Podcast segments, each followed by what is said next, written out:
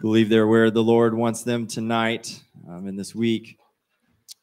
Give honor to to Elder Hart here and my my dad. I give him honor. I was thinking about it the other day. I kind of have to give him extra honor because he's my father, so I'm supposed to honor my father and my mother. Um, but he's also a spiritual authority, so it's like it's a lot of honor I got to give to one guy. But I'm thankful for for him, for my mom. I'm thankful for the flowers. I give them honor tonight for our bishop, for Sister Schoonover, uh, for all of the ministry, for Elder Loxamana, for the West Side, for you all here. I give you guys honor being here on a Thursday night. Man, I know Thursday nights are usually kind of my chill night. so I can imagine for you, it's towards the end of the week, starting to think about the weekend. But I believe God has something in store for us here together. Amen. I um, I'm just excited. I'm excited to share. I'm just excited to share with you what the Lord has has given me. As we as we think about surrender, I told you I feel like we're just going to kind of flow with that that song. Um, you know, a lot of times there's there's things in life that that come that uh, the Lord uses as as tests to to see if we're going to truly surrender and submit to Him, to His to His will, to His plan. And a lot of times those things they they come in the form of uh, frustration or they cause frustration. They come come through our job a lot of times and feeling like that uh, we're hitting our head against a wall uh, or whatever you you probably know the the situations that that just try you that test you. You you know them best for yourself i'm sure. Uh, and oftentimes it can feel like the world's against you the enemy is trying to destroy you. But i think we have to slow down sometimes and and step back and look and see that maybe god is not in those things trying to cause us to just surrender, trying to cause us to just fully submit our will to Him. And, you know, God doesn't necessarily do bad things to to good people. You know, you hear that saying, why does God let good bad things happen to good people? But he doesn't necessarily all the time, but we have our own will and we have the choice to to submit to him or try in our own strength and our own ability to figure things out. And that's what I want to talk a little bit, bit about tonight. Um, I have a lot of scripture, so I'm going to kind of read quickly. First, first passage, if you'll turn with me to Psalms chapter 18, in verse, starting in verse 2.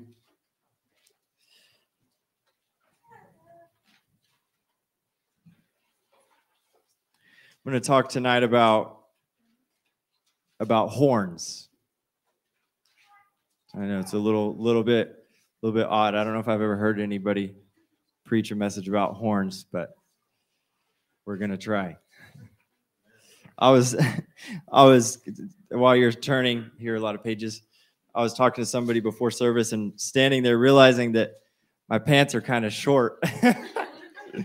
and usually I I would probably wear them up even higher, and so they would probably be good uh, couple inches above my shoes. But hopefully, uh, hopefully, I'll be that short up here as well. Maybe not as short, but short nonetheless.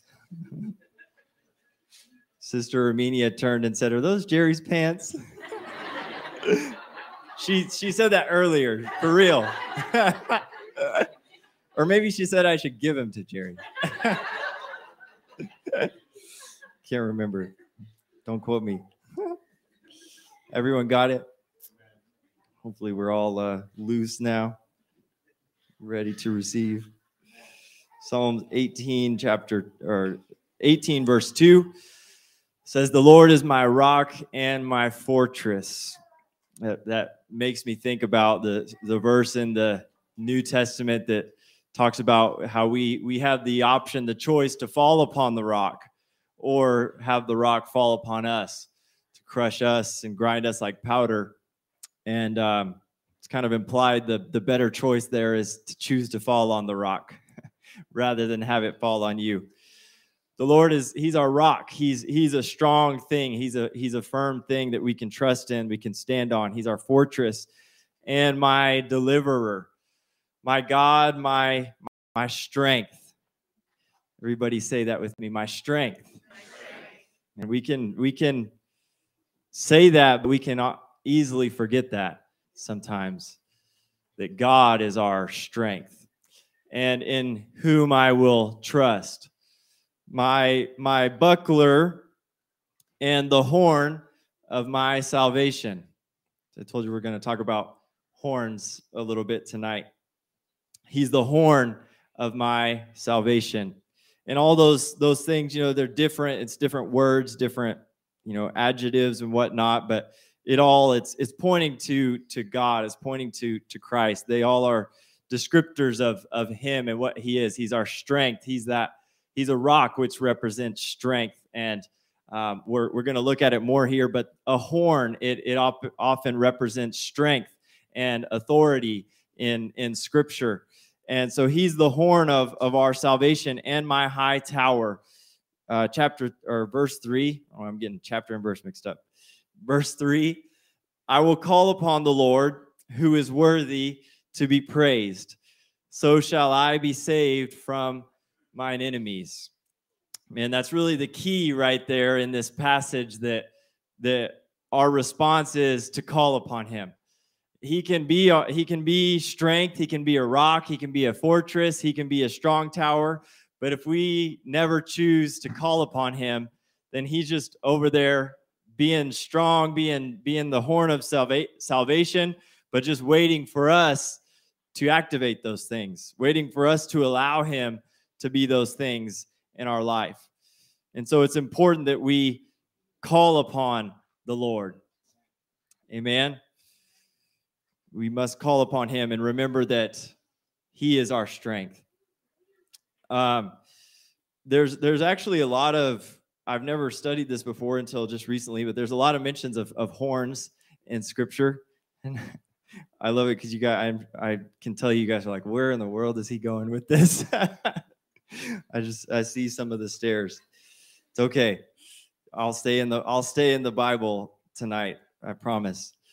Um, but you know, horns, right? If if anybody, brother TJ's not here tonight, but he's a hunter. I know uh, brother Adrian's a hunter too, a little bit. There might be some others, but you know, typically if if you're a hunter and you hunt deer, uh, oftentimes the the deer with the biggest antlers is that's kind of it's called the trophy buck, right?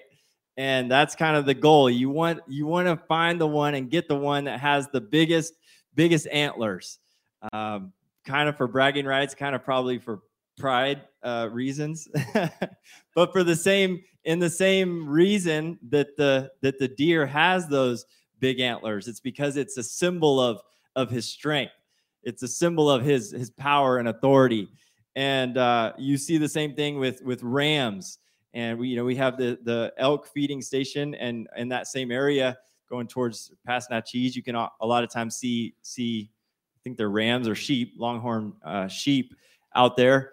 And not all the time, but a lot of times, the ones with the bigger horns uh, have the the more dominant uh, role in those those flocks, those herds. And so man saw this in nature, and this goes back all the way to to ancient times, Egypt and Mesopotamia, and uh, you'll you can see it if you look up like Egyptian you know hieroglyphics or their their things on the walls and uh, all those things. You can see a lot of their headpieces that they had with big horns on them, and uh, that you, you can also see a lot of weird stuff with that. Got as as it just happens, it gets twisted and uh, gets pretty weird. But but that's kind of what it represents in in Scripture when we see a, uh, a lot of the times it represents strength. It represents an authority and uh, so we see kind of this contrast in scripture uh, uh, of individuals who whose their their horn, so to speak, is mentioned. I, I know it sounds weird, but we'll read it.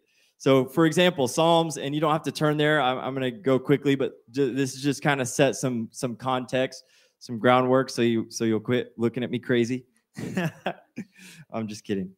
Psalms 132, 17, though, says you can turn there so you believe me, if if that helps. Psalms 132, 17. Uh, the, speaking of, of David, says, Therefore, or there will I make the horn of David to bud. I have ordained a lamp for mine anointed. His enemies will I clothe with shame, but upon himself shall his crown flourish. So if you'll notice there, it's his his horn budding and his crown flourishing is they're interconnected. It's one and the same. His horn is is is representative of of his crown, his his authority, his his kingship, that that place that God was was going to give him. And um, so there's a little bit of, of context for you. So um, sorry, I'm trying to. I have a lot of verses. I'm trying to figure out order to go in here. So let's jump backwards here to Psalms 75 and verse 5.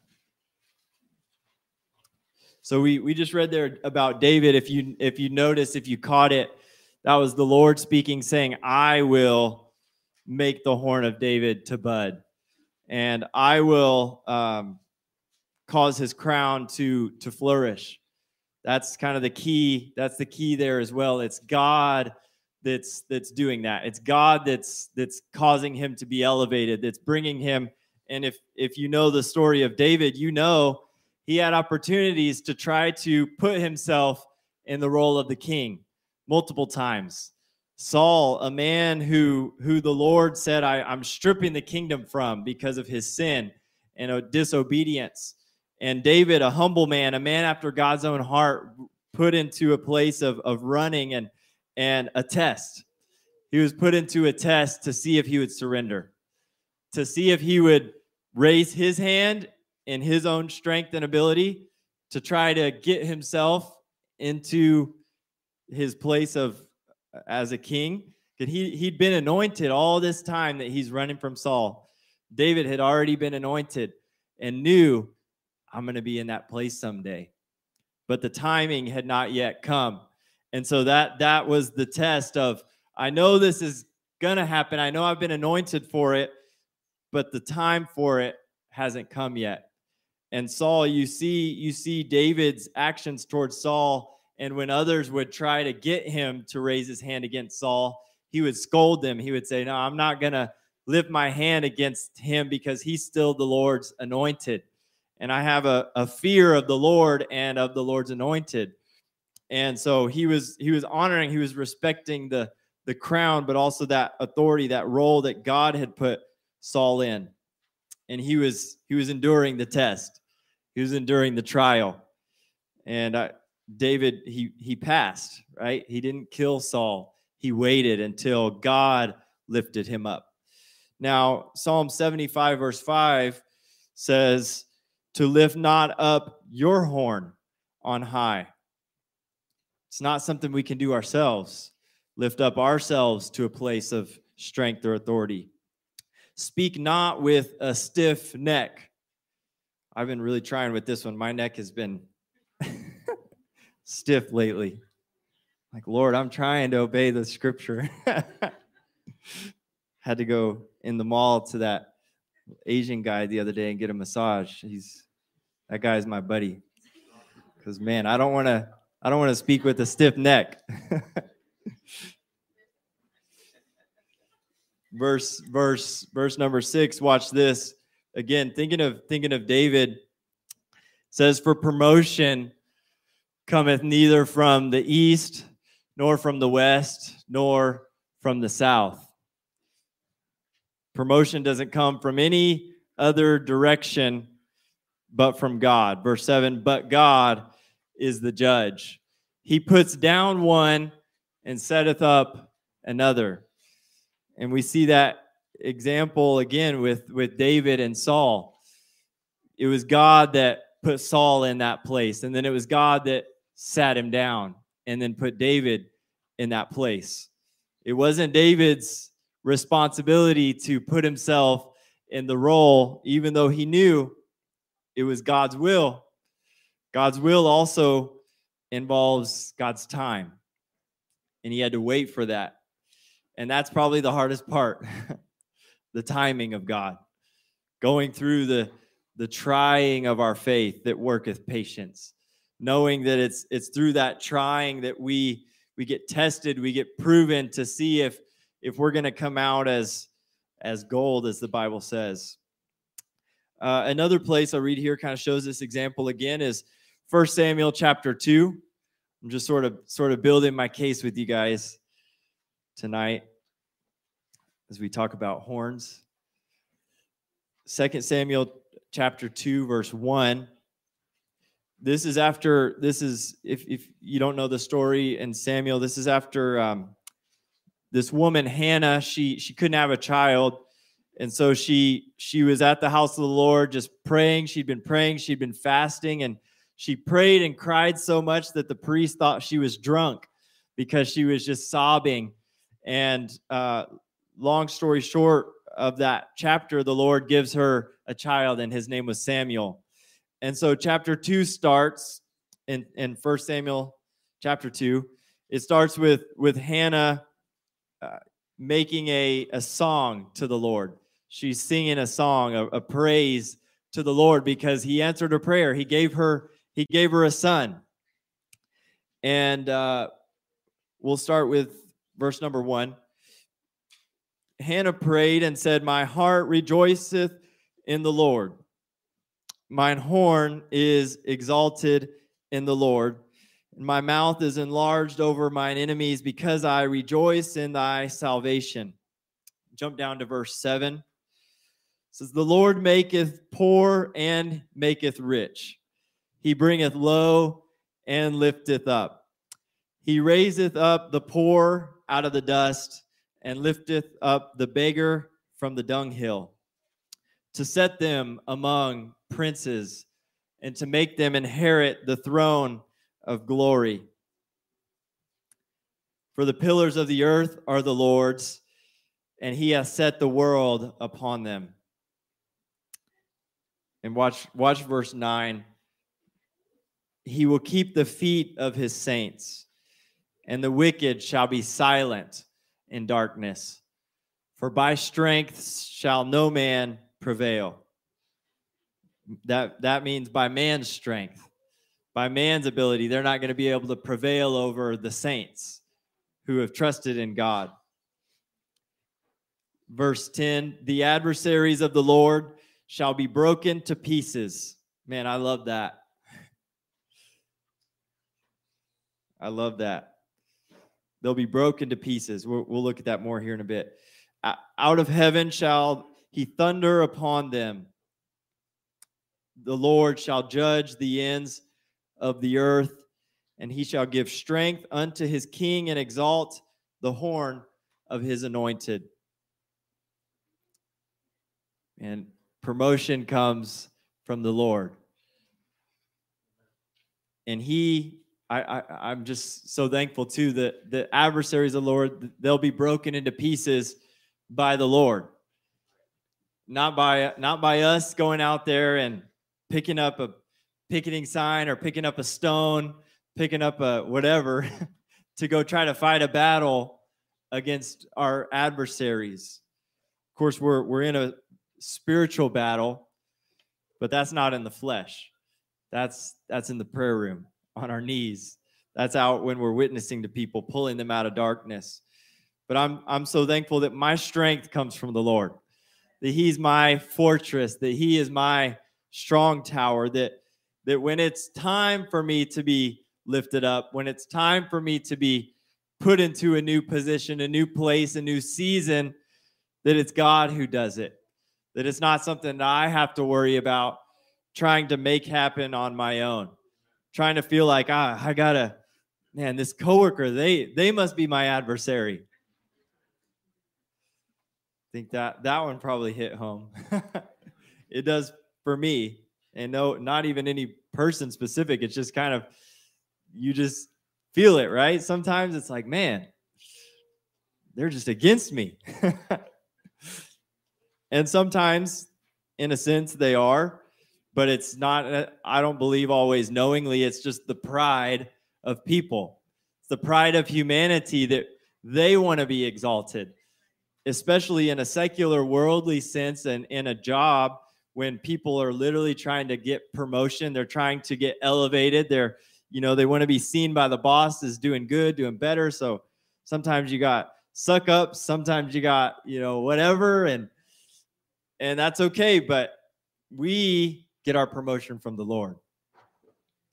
In a secular sense and in a spiritual sense. In life our promotion comes from the lord and he fights our battles um where do we want to go from here? So, the opposite of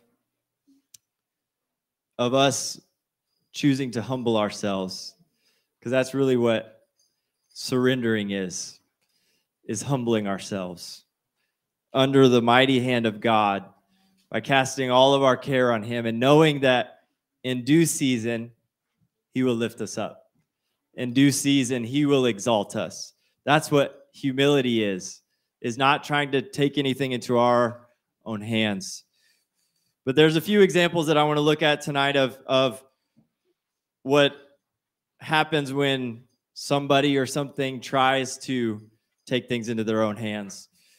Um, probably the the best example or the worst example however you want to look at it is isaiah chapter 14 and starting in verse 13 putting you to work tonight, Luis.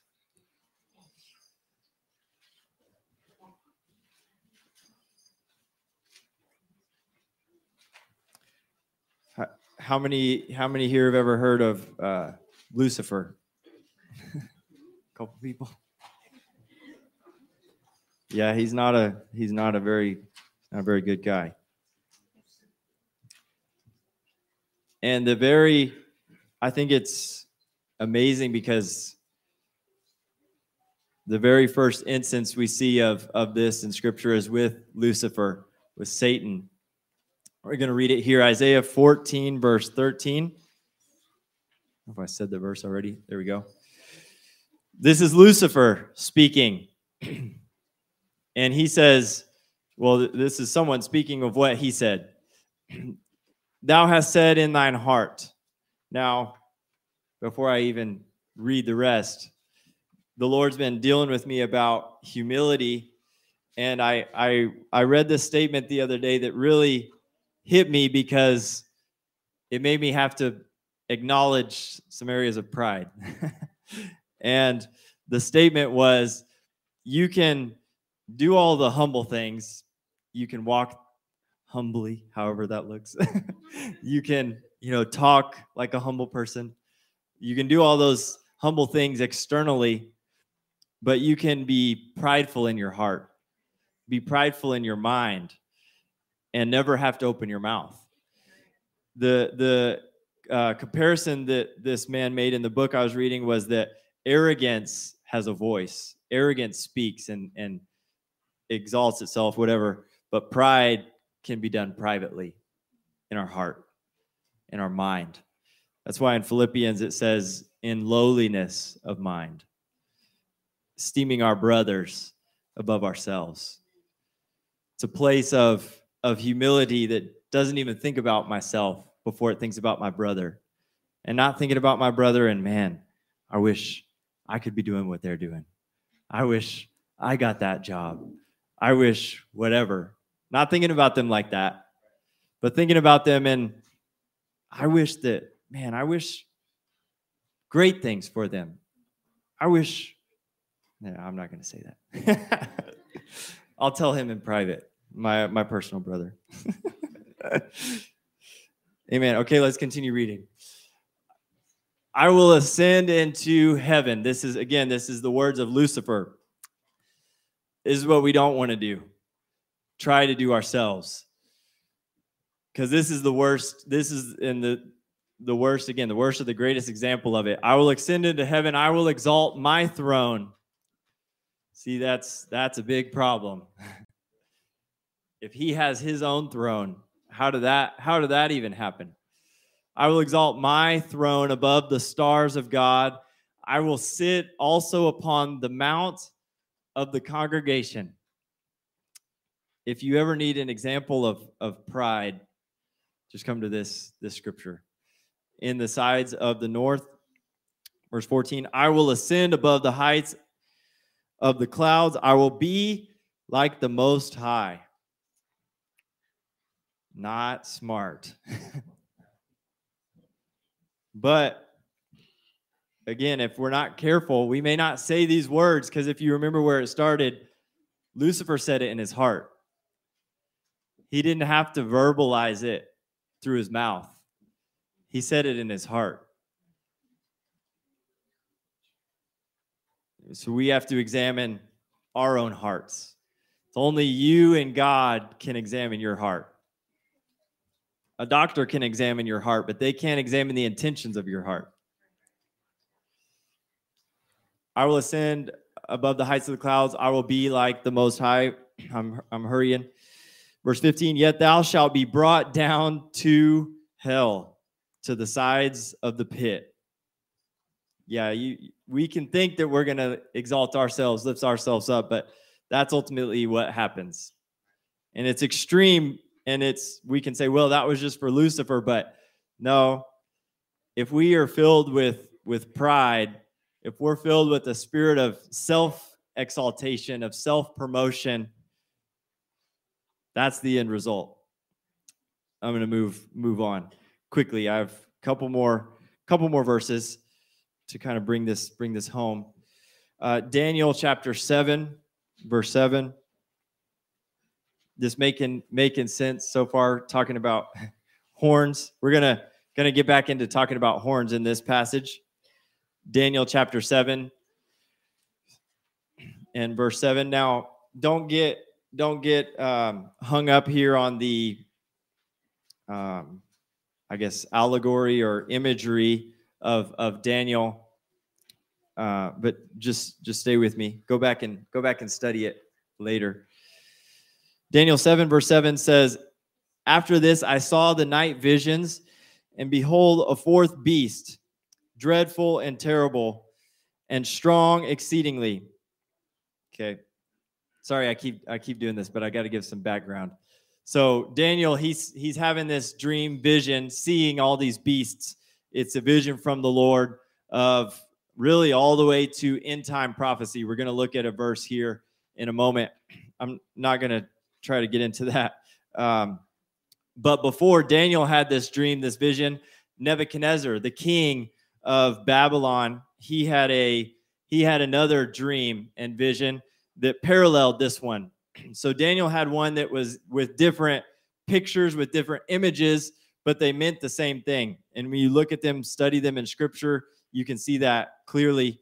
But Nebuchadnezzar, his dream was of this great statue that coincidentally had him at the top.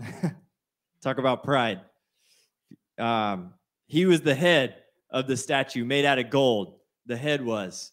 And long story short, like I said, I'm trying to get get to a different point here, but this is background. Essentially, the the prophecy of of that vision, that dream was was of these end time kingdoms and and uh, governments of of the world. There was the uh, Babylonians were represented, the Grecians, the Persians, the Romans. There was many different world powers that were represented in that dream that God gave Nebuchadnezzar. And he was the head of it. He was the world power at that time, Babylon. Um, and then, so here where we're reading, and I just give you that summary quickly so it'll make more sense. Here where we're reading is Daniel having his dream vision that lines up with with Nebuchadnezzar's, and that'll make more sense here in a second. So he saw this night vision, and he's he's seen three other beasts before this which represented Babylon and then the other parts of the statue that Nebuchadnezzar saw. Now he sees a fourth beast, and this fourth beast was dreadful and terrible. uh, and strong exceedingly. And it had great iron teeth. It devoured and brake in pieces and stamped the residue with the feet of it. And it was diverse from all the beasts that were before it. And it had 10 horns. There's the horns again. And verse 8 I considered the horns, and behold, there came up among them another little horn, before whom there were three of the first horns plucked up by the roots, and behold, in this horn were eyes like the eyes of man, and a mouth speaking great things. Pretty creepy, right? Yeah, that's that's because that represents the end time kingdom of this world and the antichrist. Is that little horn that rises up. And the 10 again i know this is there's a lot this is a lot but i'm just trying to get to the the point of this. The 10 horns represented 10 kings at that time and three of them were removed as this one then comes up into a place of of authority for his time, for a season, for a short time, short season. And he had a mouth speaking great things. The devil has a big mouth. If you haven't realized that already, he's got a big mouth. And oftentimes that's that's the that's the main way that he gets us to trip up. That he gets us to fall into pride, to fall into sin is by just opening his big mouth and saying, you can't do that. No, you you really can't. You you're not you're not strong enough. You know what your response needs to be to that? You're right. I'm not strong enough. But the Lord is my strength. and he's much stronger than you are. I, I don't I don't have the verses here, but I, sh- I should have. It's it's there in Daniel. I think it's the same chapter. When when Nebuchadnezzar saw his his vision of of this this statue that represented the same thing and his the statue it had at the bottom was feet with 10 toes obviously. Um, but those 10 toes were parallel to the 10 horns that Daniel saw the kingdoms. They represented kings in an end time. And what he saw in his vision watch this this is so amazing with where we just read earlier in Psalm or wherever we read about him crushing our adversaries. They'll be broken into pieces. It was Samuel chapter 7. What happens in Nebuchadnezzar's dream was he sees this, this stone hewn out of, of a mountain. It was hewn out and came and crushed the 10 toes of this statue.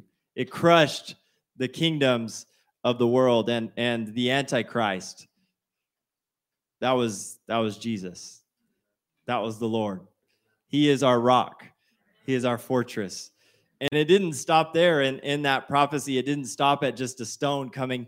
It then turned into a great mountain a great place of refuge a place that we can hide in that we can run to and be safe. Amen does that give anybody faith tonight? I know that's I, I didn't mean to get it that deep into all that, but it's that's powerful. That's that's not just something that God has done. It he's he has the victory over death, hell, and the grave, but that's something he's still gonna do. Because this world is not headed in the right direction. And it's going to come to an end someday, but not before it it turns for a short period to a kingdom that's then overtaken by the Antichrist. And I, I believe personally we won't be here.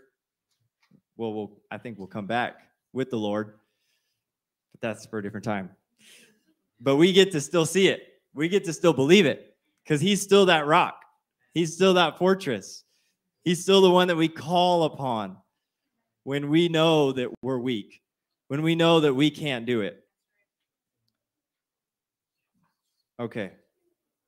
I'm finishing. A couple quick ending verses. A few other uses of horns in scripture that I just find so so beautiful. And you you all are probably familiar with them. You might just not be thinking of them at the moment, but one of the uses of, of horns that we see in scripture is is to to pour oil upon people that were being anointed. And I just that's just so beautiful to me, especially you look at all these other scriptures of the horn and it being a symbol of strength, but it's also something used to just pour out of upon something else to anoint it. And an example of this, 1 Samuel 16, 13. Then Samuel, he took the horn of oil and anointed him in the midst of his brethren. This is speaking of him anointing uh, David. And the Spirit of the Lord came upon David. There it is from that day forward. So Samuel rose up and went to Ramah. Another example, 1 Kings 139. Zadok the priest took a horn of oil out of the tabernacle and he anointed Solomon. He anointed him king. And then the last example, this one is of all those, well, of course, the Lord being the horn of our salvation is the most beautiful. But this one is the second most beautiful to me.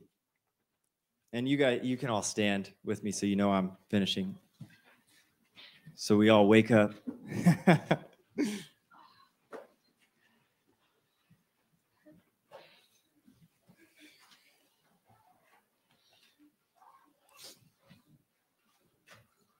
and you know one of the, and I, there there may be more I didn't there could have been more I didn't see but one of the other places that we see horns in scripture is on the corners of the altar. On the corners of the altar.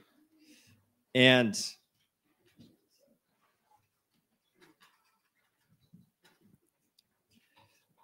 the altar was used in the in the tabernacle during a time when the priests came and made made sacrifices daily and one of the things they would do is they would take blood from those sacrifices and they would put it upon the horns of the altar. Another, and I'm not going to read all these verses, but instance that we see, there's multiple places in, in Kings and that we see the horns being used is for criminals. They're seeking a place of asylum and they run and seize hold upon the horns of the altar.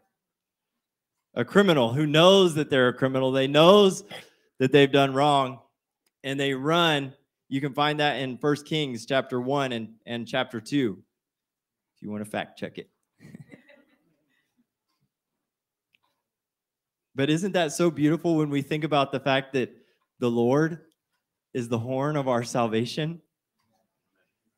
And I, this gives me so much just like understanding and clarity, I've always been like, man, you know, I know they're powerful, but what do we really come to the altar for in church services? I, God's not down here more than he's back there. but you know what it is? It's where we started. It's a it's a sign of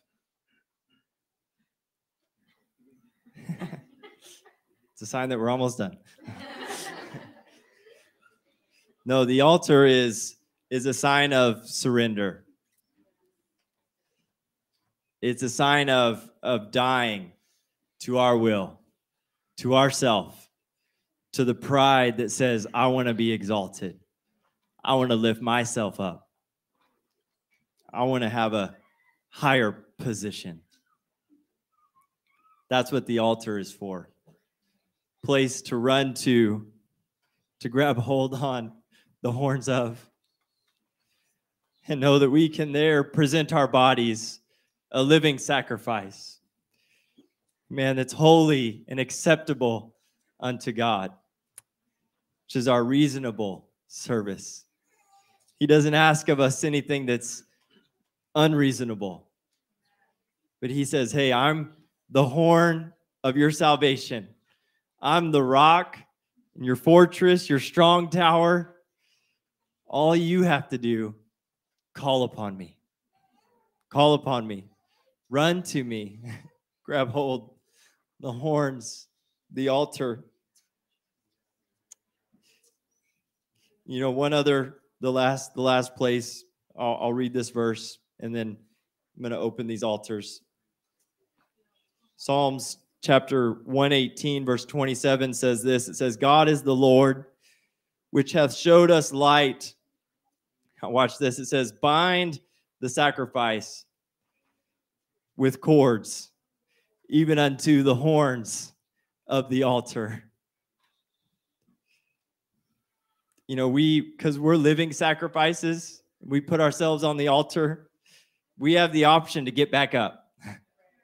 Every single day, we have the choice get back up. We're still living in this flesh, this body that has a will, that has pride, that has to be put back on the altar again. But those, we know those horns are there though, that with cords, with disciplines of prayer daily, with disciplines of his word that are cords, threefold cord is not easily broken.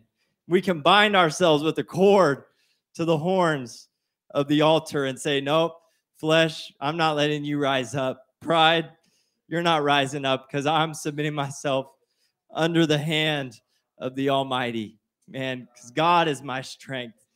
God is my refuge. Man, can we just can we respond to the Lord tonight? I think it'd be fitting if this altar is open. It's if you feel drawn, if you would just come tonight. Can we come and just surrender to the Lord upon the altar for a few moments? I feel Him stirring us in this house. I feel the, the sovereignty of God in this place and His love just beckoning us.